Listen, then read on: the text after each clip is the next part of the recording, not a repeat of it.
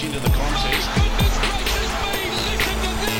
It is Wednesday, the 12th of May. Welcome to our afternoon sport deep dive. I'm Tim Gilbert. I'm joined by my co host Shane Lee. Now, we, we sort of scratched at the surface yesterday about how you went to this Masters IPL.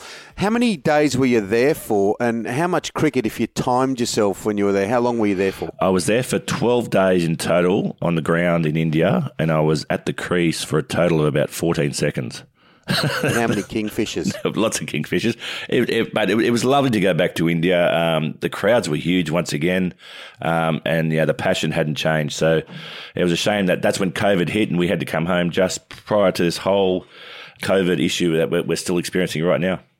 Yeah, well, hopefully we'll get over that and get back to those heady days because there's nothing quite like cricket on the subcontinent. It's a huge show today. Let's look at the rugby league. We've got Graham Annesley, the head of football, and Drew Jones is all over the AFL from Fox Sports. His huge story with Richmond and the nightclub.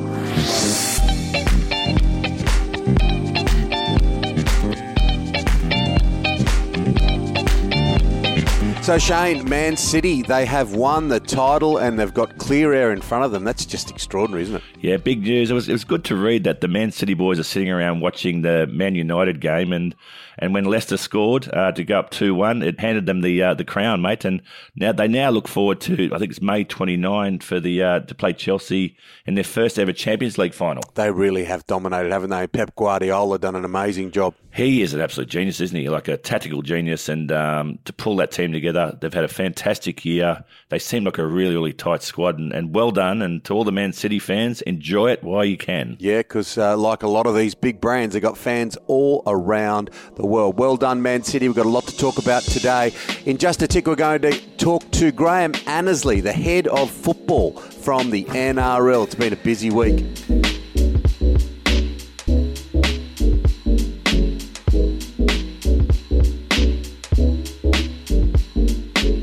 So much rugby league about, of course, Magic Round this weekend in Brisbane. It's been a huge success over the past few years. Of course, last year was a bit of an aberration, but it's uh, it's great to have the head of football from the NRL, Graham Annesley, on Afternoon Sport. How are you, Graham? I'm good, thanks, Tim. How are you? Good. Graham, welcome to the show, mate. Uh, let's start off. There's, there's been quite a bit of drama in the bunker this year, hasn't there?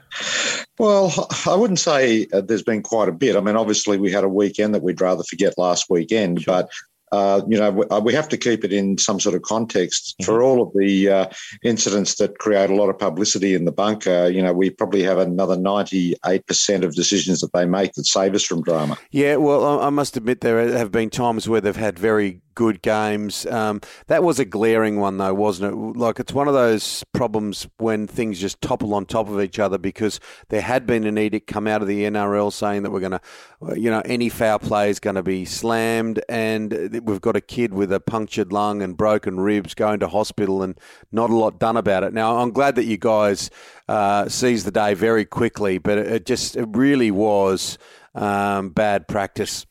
Yeah, there's no doubt about that. I mean, it was uh, it was unacceptable, but um, you know, I've, I have some sympathy for them. That it's very unusual to have three incidents in the one play to review.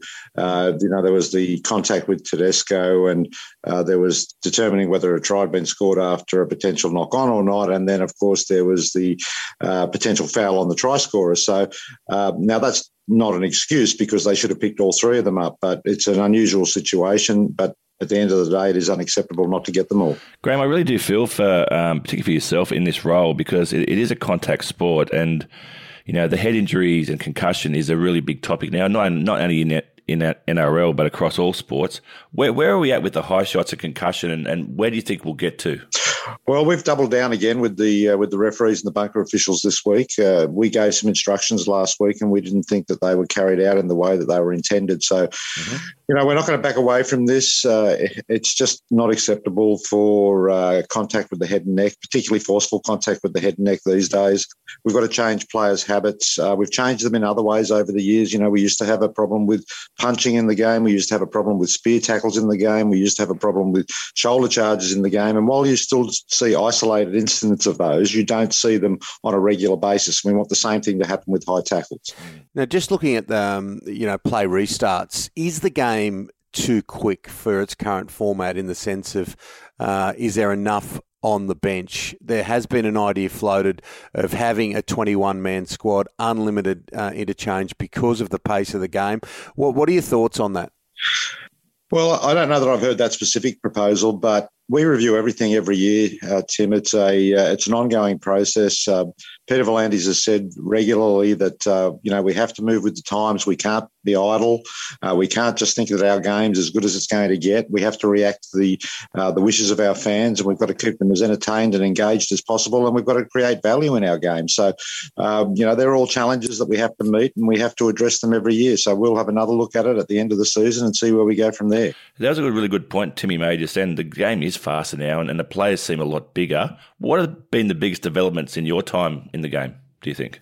Oh, probably colour television. I, was go- I was just going to say that. That goes back. That goes back with respect to the TNT sponsorship when he was blowing the whistle. Most of the footage of me is in sepia tone. So, um, but, um, oh look, you know the game the game in principle hasn't changed a lot. You know, um, I watch games and, you know, you're, you're, sort of watching the same thing that you were 20, 30 years ago.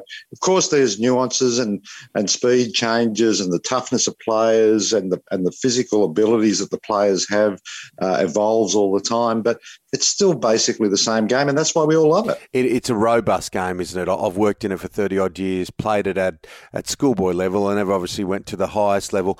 But, uh, but now I have boys that love the game. Um, it is robust, and we're seeing participation numbers really quite strong, aren't we, in men and women? Yeah, well, the women's game has been a revelation for us, and uh, you know we've uh, we're on the verge of seeing a, a, massive increase in investment in the women's game. Uh, we want to expand the competition. We want to have more players in more locations. Uh, we think it's a whole new market for us, and uh, you know we're going to have some exciting announcements about all that very soon. So uh, it's something that the game and the commission are absolutely committed to. but the game for the men as, as well constantly continues to evolve. You know we've got great things happening on the ground around in uh, all of our states where we play, and and hopefully eventually when we see borders reopen and international borders reopen, we'll see the international game kick back into action as well. Graham, I always wanted to know with the referee, do you use your whistle around the house with to get kids to do something, to get your wife to eat a sandwich? How does it work? Mate, mate, I haven't I haven't been on the field for uh, let's see, twenty six years or so. So um, any signs of a whistle disappeared long ago. yeah, Captain Von Trapp just tried that in The Sound of Music. It didn't work real well with Maria. Put that whistle away. Um, but uh, what about the Magic Round? Um, it was a bludger of a year last year, wasn't it? From uh, from a perspective of uh, of life, really, not just sport. We managed to roll on without crowds at times, uh, but this will be a real celebration. 40 odd thousand, hopefully, across the whole weekend to watch uh, what will be a magic round. Yeah, it's going to be great. Uh, I can't wait for it. You know, we did miss out on it last year. It was uh, a big success the season before. Uh, it's probably going to be even bigger this year. People are hungry for it in Brisbane and, and uh, southeast Queensland. Uh, you know, we, we are, we are hoping to have crowds of around 40,000 each day. Of course, they'll roll in and out a bit across the course of the day because we've got multiple games. But in terms of ticket sales, it's looking fantastic. Uh, you know, there are some, still some seats available. So if people in southeast Queensland or visitors from other parts of the country want to get there. They can still get there, but it's going to be a great weekend. Graham, just a quick question. Um, we're seeing this year, we're seeing some great football for starters, but we're seeing some really um, games with big score lines um, where one team's dominating.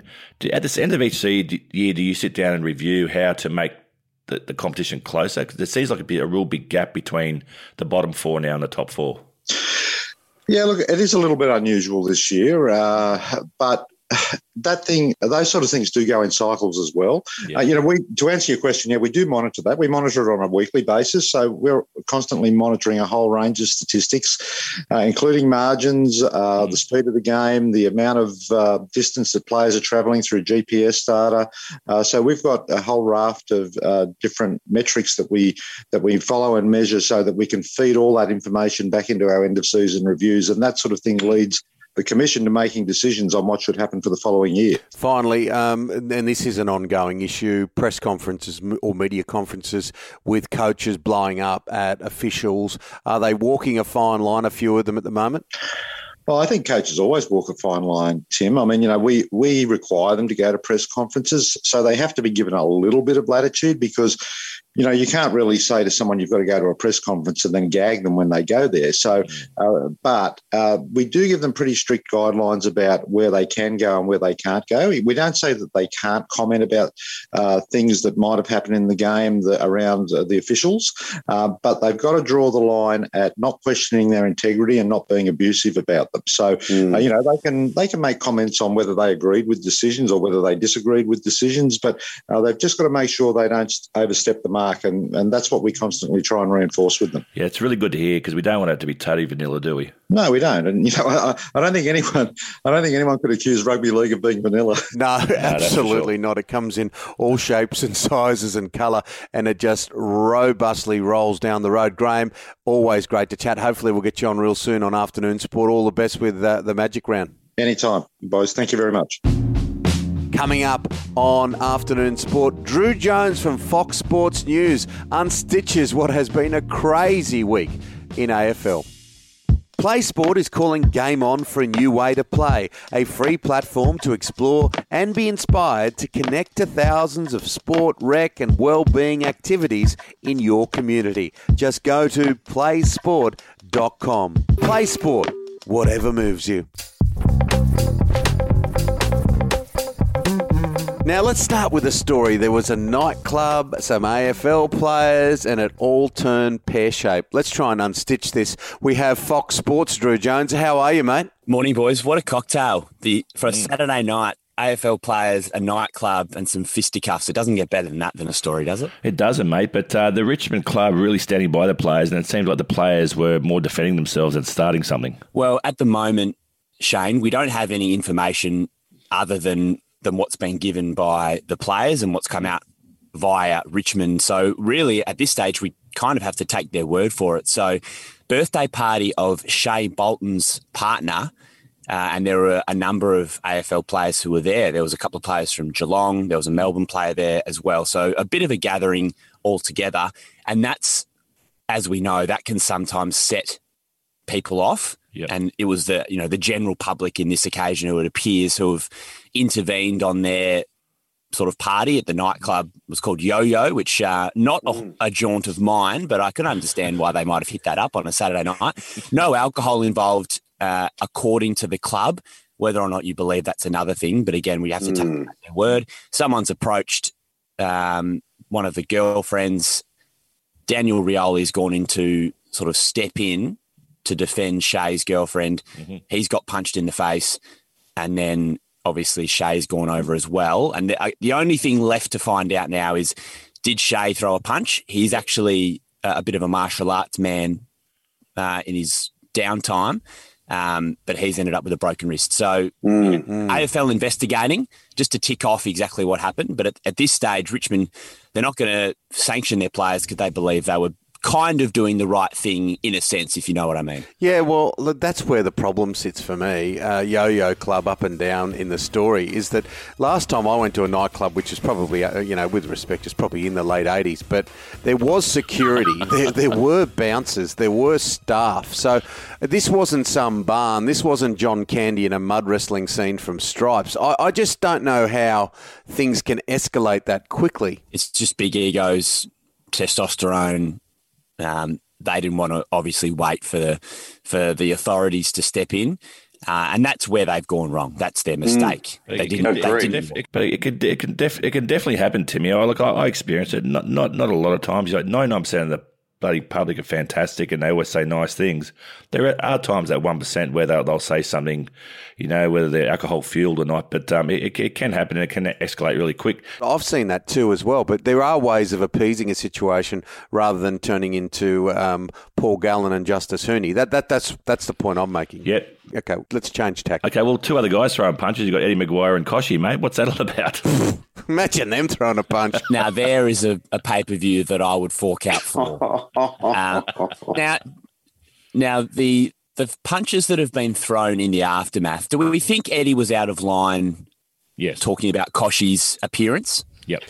Uh, Look, I think it undermines where he is, Drew, to be honest with you, because he's been through a very difficult time. And I think it was, in my view, it was a bit of ego and hubris that probably got him there. And it's these kinds of comments which probably he just needs to put back in his pocket because it seems childish and over the top. Yeah, it's it's probably a little bit disappointing because the debate around the Guernsey is valid, but then when you start making it personal, then that takes away from the conversation. So Eddie then puts Collingwood in, in a difficult spot as well because he is, you know, he's not a, obviously officially linked with them, but will always be intrinsically linked with the club. So yeah, I, I didn't mind what Port Adelaide did. It was a bit cheeky, um, but they're within their rights to wear whatever they want in the club rooms. Um, and then maybe there was some frustration from Collingwood, you know, behind closed doors, but Collingwood, sorry, Eddie sort of made that a bit public. But yeah, I've enjoyed it. It's good theatre, but probably Eddie just stepped over the line a little. And it just brings back to me these comments around Adam Goodes, you know, many years ago and, and, and throwing cheap shots. And um, I, I think you're right. I think Eddie's better than that, and he needs to put those comments back in his pocket because he's doing he's doing himself no favours. Yeah, Mm, yeah, and we were very sympathetic. Mm. We were very sympathetic to his plight, and look, I think he's done some fantastic things, not only for the AFL but broadcast. But those sorts of personal comments, oh, big nose, really? I mean, that sounds like year two to me. um, look, they they look like they're going to appeal this decision uh, with Lycett uh, Port Adelaide four weeks. That was a heavy, heavy ban at the the, uh, the AFL tribunal, Drew. I'm intrigued that they're appealing this because they only asked for three weeks. So it's not much more. And it does fall in line with the decision with Alex Neal-Bullen last season with the dangerous tackle that ends up with the concussion. Did you see much of the transcripts from the tribunal? Mm. And they, mm. they were getting a little bit desperate. When you start talking about physics and uh, I can't I can't even remember the actual term they used, but they were talking about Olympic hammer throw and shot shot put and the, and and the way that you use your arms and your forearms and the force created. And I was like, if you're starting to talk physics, then you're really clutching at straws. Like, give me an actual reason or a proper argument as to why this isn't a dangerous tackle that was out of control and put. I mean, maybe I'm like I'm being a bit dramatic, but someone could die if if it goes wrong, and you don't need to like you don't need to tackle that way. Like the spear Oh. tackle was taken out of rugby league for a good reason, Yeah, and the, and the slam tackle the same. You know, Yeah. And to use Debbie Sosimenko's hammer throw as some sort of analogy in your appeal, it doesn't really work. It's a tough one. we're all trying to get in the spirit of Tokyo 2021. I get yes. that, but I think that's taking it a little far. Hey, uh, Drew, just quickly, um, is it too early to say? I think this Petracca, the Melbourne um, midfielder, he's is he big chance to Brownlow, isn't he? Yeah, the only reason that Petracca potentially won't win the Brownlow is because of Clayton Oliver, because he's having probably a career best season in the midfield as well. Mm. So Clayton might be stealing votes off Christian Petracca every almost every week, but Yeah, okay. he's been best on ground probably f- at least four times this season. And the way that he plays, he kicks goals. He's a big boy. He's in the middle. He's winning the hard ball. You know that's conducive to getting Brownlow votes. I mean, if you if you're going to put a cheeky tenner on Christian, I don't think that's a bad. That's not a bad call. It's not too late. Mm, imagine what the party's going to be like in Melbourne. Uh, as uh, Rob Gilbert, our editor at large, said, they won't be going to the ski fields this winter. It's uh, it's it's it's just it's rolling along. Drew Jones from Fox Sports. It is all Fox Sports News. You wear a number of hats. It's always an absolute uh, delight to have you on the program. Good on you, mate. Boys, thanks so much. Have a great week. That's it for Afternoon Sport today. We'll be with you Monday to Friday every week. Follow us on your podcast app so you don't miss it. Big thank you today to Graham Annesley and also to Drew Jones and our sponsors. Well, we wouldn't be here without them. Yeah, wonderful sponsors in Spartan Sports, www.spartansportshq.com. And of course, our great producer, Dan McHugh. We'll be back tomorrow afternoon with your daily dose of sport. We'll see you then, guys. Take care.